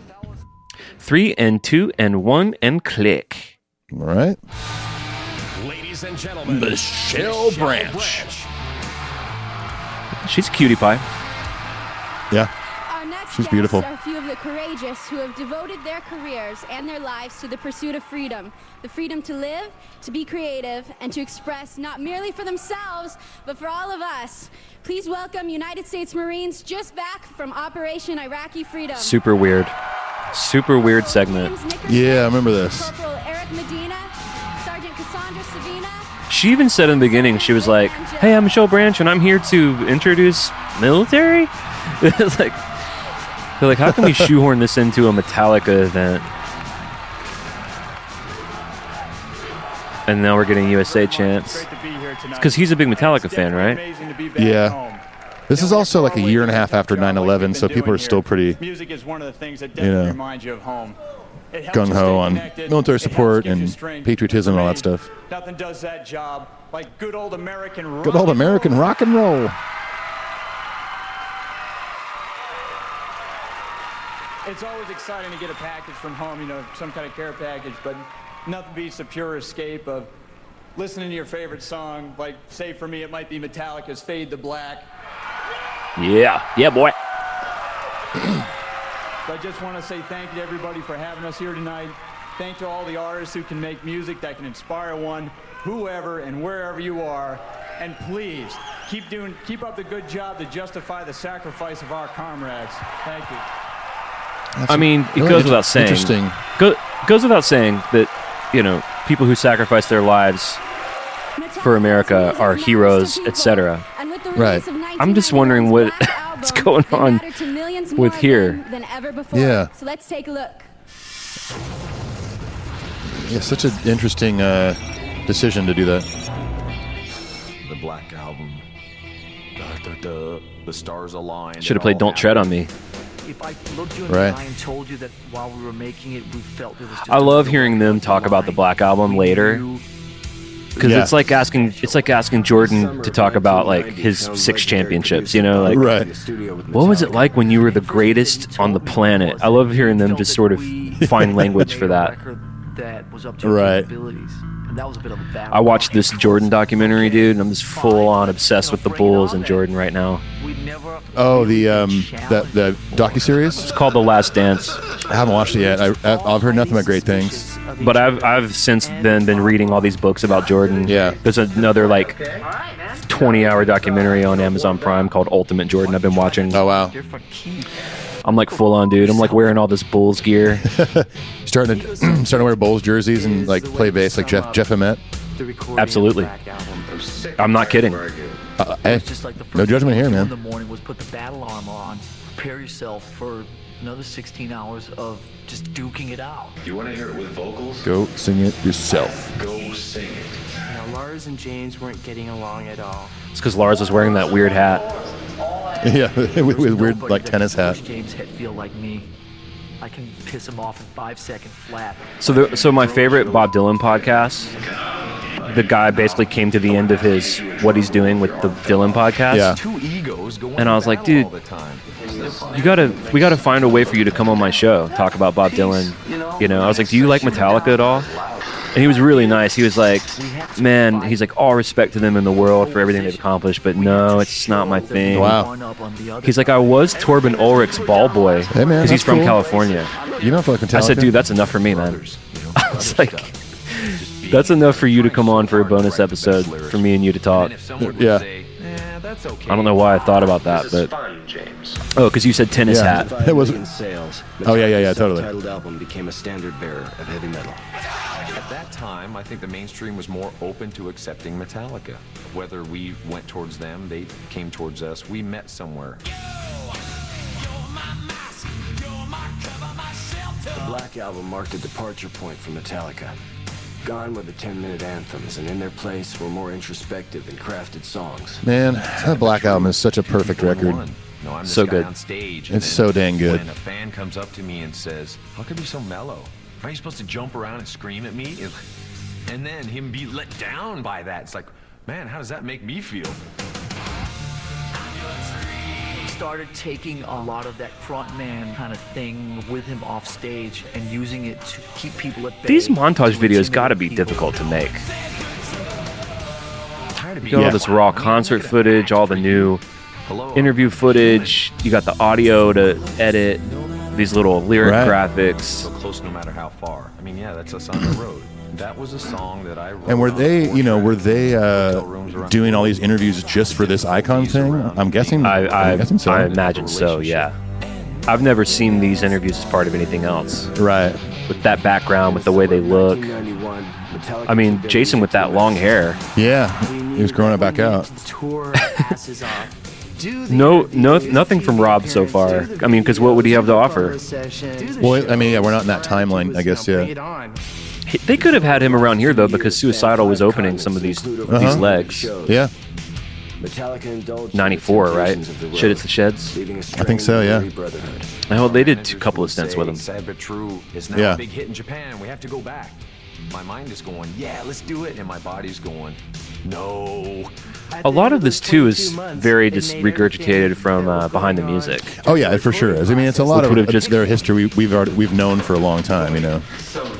But it's even the same like clips, same little sound mm-hmm. bites. Short years, Metallica had gone from a gang of raucous teenagers to the biggest heavy metal band in the world. Could And I'm Sean Penn. the challenges of success? Let's hear it for Jim Breuer. Oh, good old Jim Jim, Breuer. Breuer. Hey, buddy. He's Who's probably also the dead biggest. to me, by the way. He's he's probably the biggest actual Metallica fan that performed that night.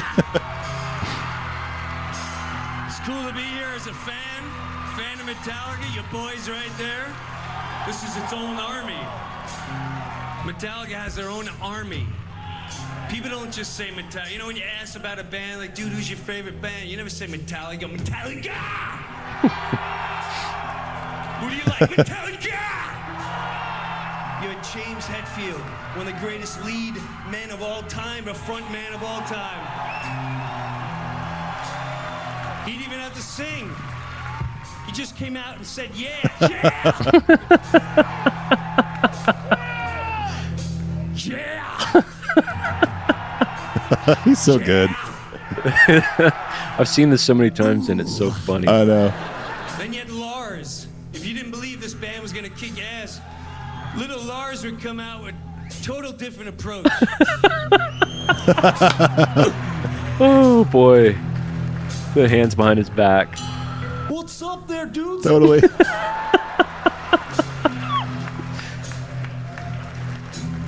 Just want to tell you all that we're gonna kick your testicles so hard tonight. They're gonna be dangling out your nostril, huh? Huh? Ain't that right, James? Yeah! now they got a new world ahead of them. They got children. Half these guys have kids running around. And I'm sure it's gonna change the writing of this band. But I'm sure it's never gonna change their attitude and the way they perform. So this is for Metallica's new future of children. This is Metallica performing If You're Happy and You Know It. What a great idea. I know. and you know it. Clap your hands.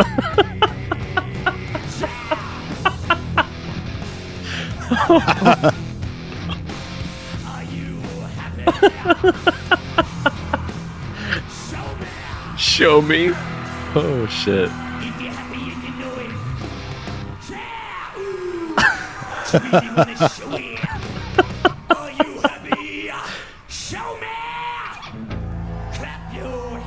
The show me thing is so good. Holy shit, dude. I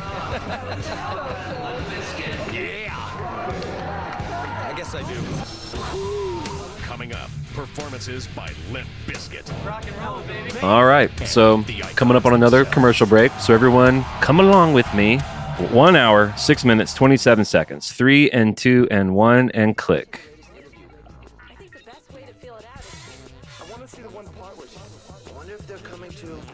It's like the end of a commercial of tour dates for all artists. Little billiard ball Yep. thing. Is that what you're seeing? Yep. Hundred percent. Insist on your music online. Insist on MTV.com. Please All right. Jillian Barber. All right, here we go. And From MTV, Ian Robinson. Peter Robinson, he's a big metal guy, right? Was he, He- like yeah, back knows what's then? I can't even remember. I can't even Yeah, oh, remember. yeah, totally. I want to say at one point he took over 120 minutes, maybe. He He's does kinda look like like another little Matt Pinfield kinda guy. Matt- he, he looks like Matt Assumption Pinfield's School, younger Ontario, cousin. Canada. It was a Catholic high Yeah. school. For wearing my Metallica concert shirt underneath my schoolgirl uniform. And you know what? Yeah. Back then I got in trouble for being a fan. Bunch of horny Metallica fans are like, yeah. Oh my God, I got a boner. As one of the greatest bands in the world, Metallica. I have no idea who that is, by the way. I remember when I was but a wee lass. Nor do I care. I don't know where she's from or anything. Jason were like, dude, you have to listen to this record. And they handed me a record with white crosses all over it called Master of Puppets. And I was like, all right, I'm going to check this out. And I remember I played the first song. I liked the white played the crosses. For a week because I figured, well, how could the rest of the record be any better than this? And I listened to the rest of the record and it was amazing. And a metalhead was born. I bought all of their stuff. And while Black Sabbath created heavy metal, Metallica definitely perfected it. Metallica, ladies and gentlemen. Let's do something unique during this uh, broadcast, and let's give it up for Metallica. We'd like to ask Hey, have you guys heard of Metallica? to find out what Metallica means to them. Oh, I remember this. Uh, Like they have to do one. They have to do like one word or less. Yeah. Give me the one word one word or less. I just mean one word. for Metallica. Yeah. Passion. Rough power. Rough power. Inspirational. Rebellion. Yeah. Orgasmic. Oh Jesus, this is rough. Orgasmic. Energetic. Medicine. gods. Like David Spade in a leather jacket. Out of Control. That's three. That's three words, you dummy. Well, hey, can I ask you real quick? One word. What does Metallica mean to you? Uh, thank you, Metallica. Thank you, Metallica. Uh, all right. See, I, re- I remember liking this too. Really can't stand the band, but I remember liking this. We'll see. Yeah. There's Scratch Guy. They got a Scratch Guy in that Yeah, band. they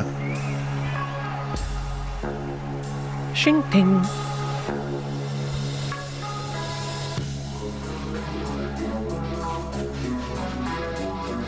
Went a little nuts with the old flanger effect, didn't he? Yeah, I mean, if I remember, they kind of, to me, this is the most true to that to the, whatever band is covering it. Like this is the most, this is very lit biscuity, you know. Rather Yeah, than it sounds co- like them, right. Yeah, like rather than just doing it like exactly verbatim.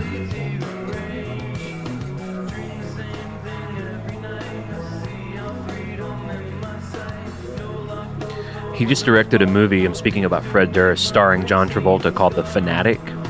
Oh, that's right. Got some of the worst reviews I've ever seen for a movie. Ugh.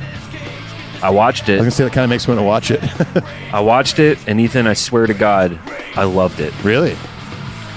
I mean, it's definitely not great, but it's charming and interesting. Yeah.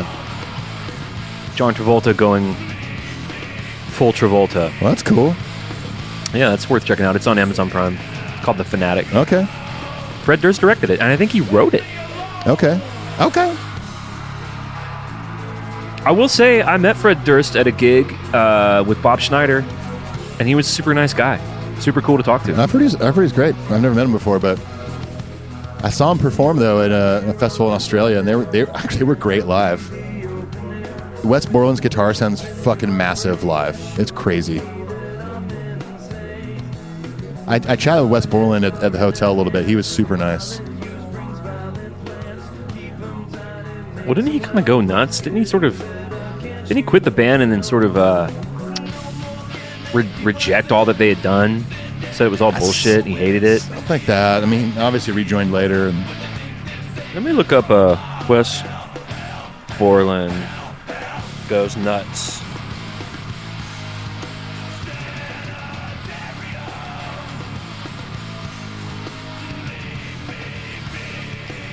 Yeah, in the fall of 2001, Borland let Limp Bizkit, citing creative differences with the band, formed the band Eat the Day.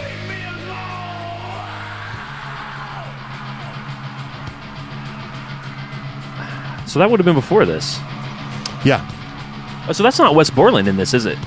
it looks like him. Well, he left in 2001. This is 03. Right, so he came back two years later? I thought it was longer than that. If that's not him, then they got they're his replacements a carbon copy.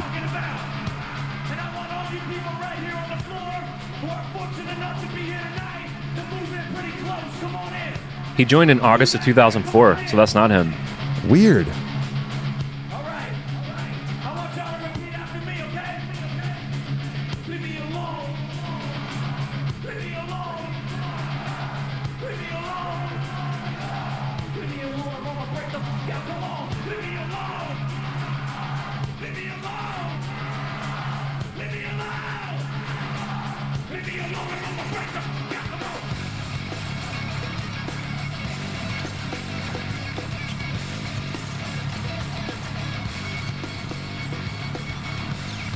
Borland stated the band's music is really silly and idiotic and bizarre. Nothing but stupid. All these retarded songs.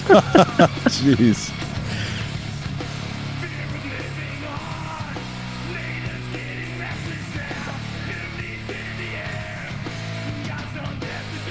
Got some death to do, bro. That's right, man.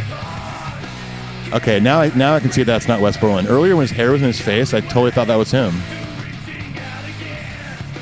Wow.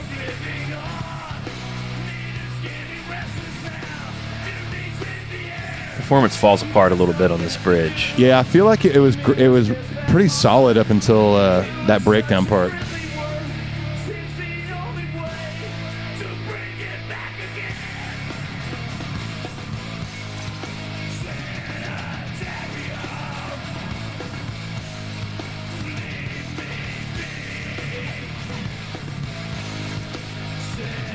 Dude scratching a record the sanitarium. I know. Wicka, wicka, wicka, wicka, wicka, wicka. Leave me alone, Dad!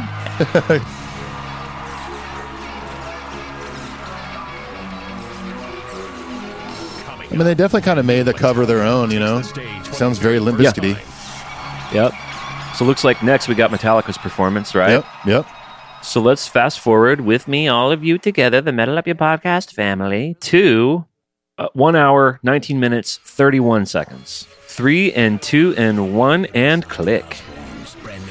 Another Osbourne's uh, commercial Yep. ending. And we're Here we go. We're back in. Oh my God, the Puddle of Mudd guy. Oh, jeez. From the beginning, That's a band I can't get into, has man. an unstoppable form No. of revolution. But instead of tearing us apart, rock at its best unites us. Rock makes us one, but it's taken more than 20 years for rock and roll to unite Metallica. Take a look. Hmm. Okay. what? uh, what? We're so in love with this album, it's sickening. Saint Oh, this is their big Saint Anger uh, than anything else we've advert. done in the past. Yeah. More of a band statement. Our new Every band says the same thing about whatever their new record is. Oh, yeah. they broke they broke new ground. They're it's some of the best they've ever done. They're Their communicating like never before. Yeah. May 2002. James Hetfield finally returns from nine months of rehab and self-reflection, but does not plug in his guitar right away.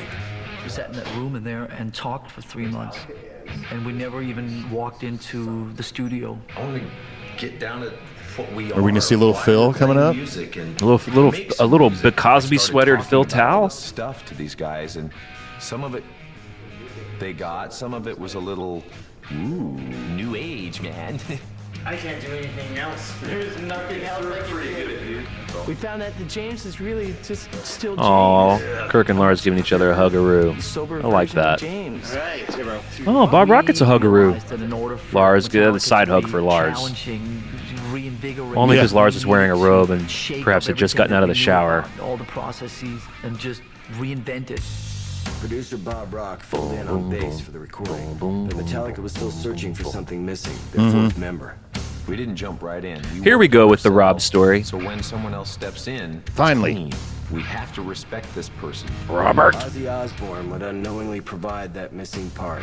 Bassist Robert Trujillo. One minute. I wonder what song Rob did the crab walk with Ozzy during. Get up. Yeah. Was it a No More Tears thing or was it, was it a crazy bark at the train mo- thing? bark at the moon. Crab at the moon. The next bass player for Metallica. And I was like, It felt great to have Rob in the band. And it felt good to just be all together, just kind of celebrating the fact What an insane thing for. Rob, man. It's like he was in Suicidal. He was playing for Ozzy and then gets a call to audition for Metallica. It's like, jeez. We need to root for Metallica. Yeah, it's so cool. I cannot wait to see Metallica live. I'm going to be right there cheering them on. The fact that we are still here, the fact that we have a record that I know is going to blow people's heads off, Yeah. the fact that we have a new member of Metallica, 22 years later, that's awesome. It's like they spent so much time on Saint Anger that they, they just they were just convinced that it was good. We can't wait to get Yeah, out and, right. and play. You know? Well, they were in a yeah multi-year bubble, Right. and creatively it was an interesting time for them because they were all participating. Right. They they'd been going through a lot of therapy. I mean, I can see why. Yeah, they got in that cloud. There's Sean. There hey, he is. Shawnee Sean. Hey, Sean. It was uh, Why am I here? 1985. And I was, Why am I uh, here? working in Hi, I'm Sean Penn. Why am I here? hotel, along with a band called Metallica. Give it up once once again for Metallica. And they had their uh, their their tour bus outside, and when I pointed at that tour van and I said, Tour van." "Metallica is just too on the nose a name; they'll never make it." so what I knew was, and they're this year's icon, and that's because they are the. Ladies and gentlemen, Metallica. Hell yeah. Yeah. I love a hit the lights opener. I know. First song him and Lars ever played. First song on their first album. Still Yeah. kicks ass. Don't get so ass tonight.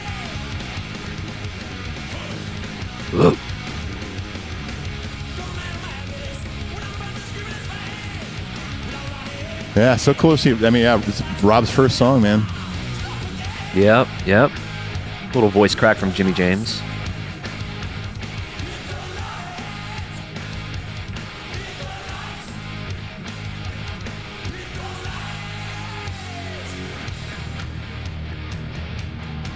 So we're in Sandman. Oh, we got a the little crab, crab. debut of the crab walk right there. That's the the Metallica debut of it. This would be the second performance of Sandman. I wonder if they walked off stage and Ja- James is like, we, we need to talk about that crab walk, Rob. Uh, What's the thing where you got really low to the ground? what do you what, what do you call it? You that thing you did where you were doing like the limbo? Yeah. Don't get myself.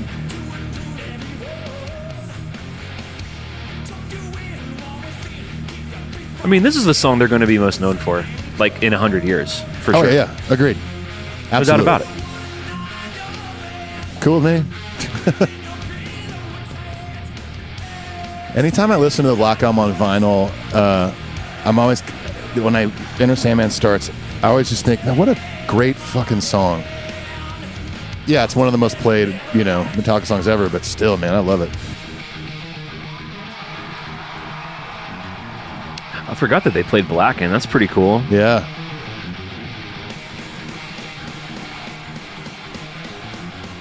Kick ass little medley, dude. Yeah, it is. I love James's rock jumps. Mm-hmm.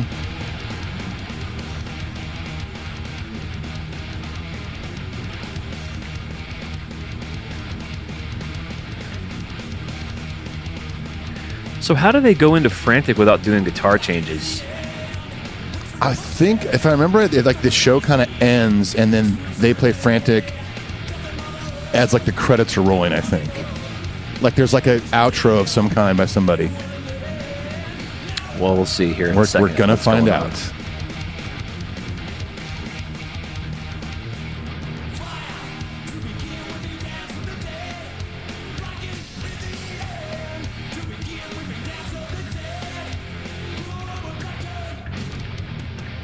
That's right. I got in the crowd. I wonder if this is one of Chad's early shows check, checking for James. He got hired in 03, right? No, I think he came on around. Oh, well, yeah. I thought it was St. Anger. Yeah, yeah, you're right. Shoot, man, this could have been, he may- maybe he talked about it in the episode, but this could have been one of his first ones. I can't even remember. Yeah.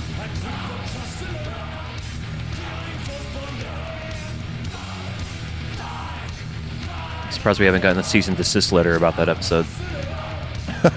um,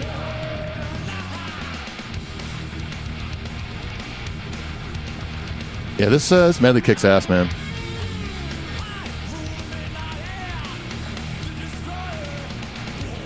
Man,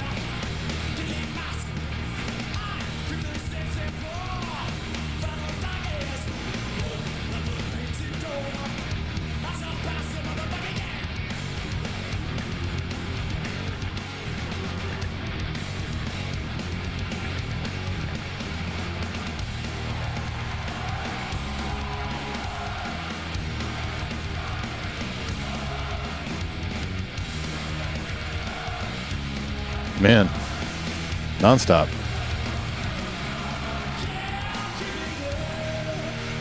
I'm creeping death. That's what I'm doing.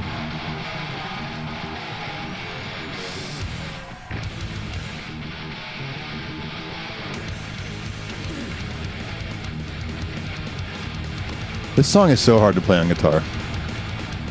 They're like, can you guys do five songs and then play a new song? I'm like, yeah, sure. You can choose any songs you want. Uh, uh, we're going to choose five barn burners. Yeah.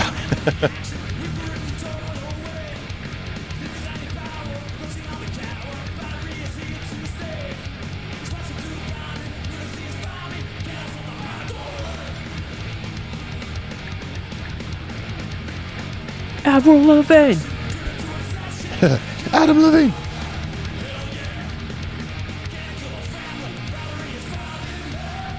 Man, Rob is coming out strong. Like, just don't give a fuck. He's just such a pro, man. Such a pro. Absolutely. Dun, dun, ding, ding, dun, ding, dun, ding, dun, ding.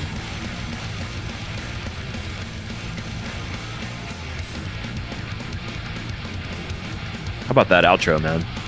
Yeah. Double time. I think here we have some kind of ending, and then they go out and do frantic.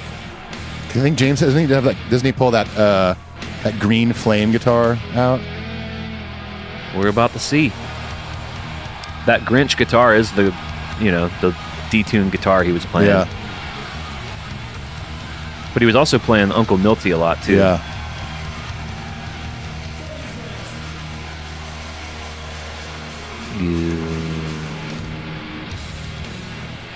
So Kirk's doing a guitar change. I think James already did.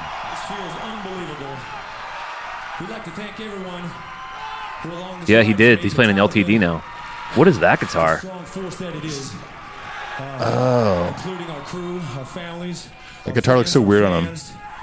Uh, everyone, we've hooked up with the Look at my jacket. We want to pay homage to the people who are here playing Metallica songs tonight. Oh man, that guitar is weird. I know. Got Kirk on a Les Paul. Take that right to our hearts. Thank you very much. And uh, here's to the future of Metallica. You know, we're an icon, but we sure ain't done yet. Sounds so much better live with, with the real snare drum and everything.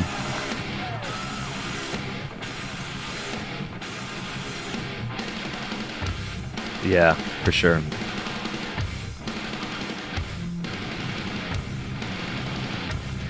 I'm just definitely remembering myself watching this, hearing it for the first time. 20 years old. Yeah. No, I wasn't even 20 yet. I was 19. Going, okay. I mean, cool. It's fast. It's heavy. I mean, hearing this before the record was was definitely uh, it was better, you know. Then you hear the record and you're like, "King, king!" Like, uh oh, what's what's happening?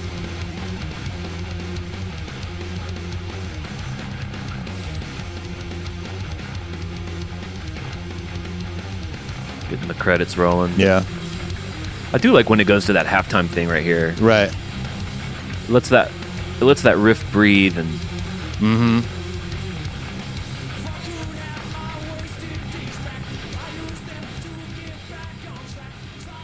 Okay.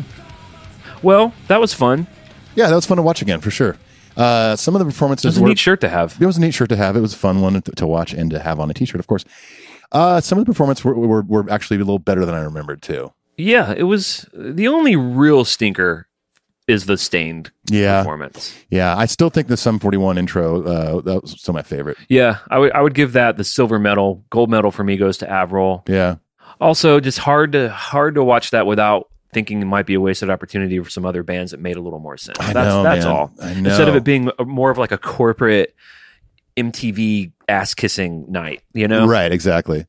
That's just more of like. I mean, they could have even had Lenny Kravitz. You know, See, Like that- I mean, someone. peop Foo Fighters, you were right about that. I mean, why would that that would have been that would have been perfect. they had that huge album out one by one with like times like these Yeah. and all uh, all my life. They had that huge fucking album. They were touring arenas. Yeah, and it may. I mean, maybe maybe it just comes down to availability. And Maybe they're on the road, yeah. Available. Yeah. you know. So you'll never know what what things might have been in motion that we didn't get. Well, you know, Right. all we can see is what what made sense. So yeah, exactly. well, I don't know if we're going to do any more from 2003. Um, we got to do our Saint Anger listen along episode, which I think you and I are probably we're probably getting pretty close to being back in the same room doing some episodes I together, think right? yeah, I think so. I think we can probably make it happen soon.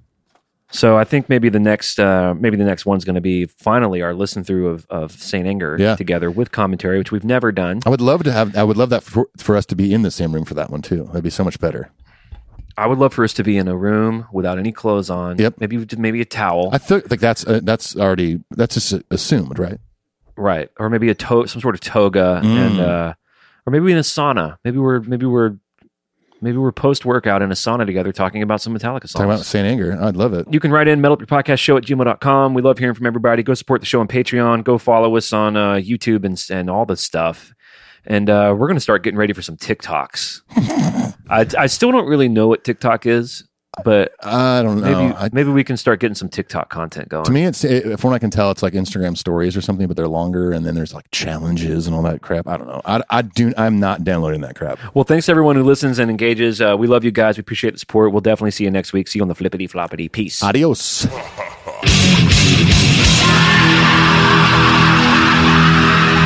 you were our advisor, what would you say? Then I would say delete that.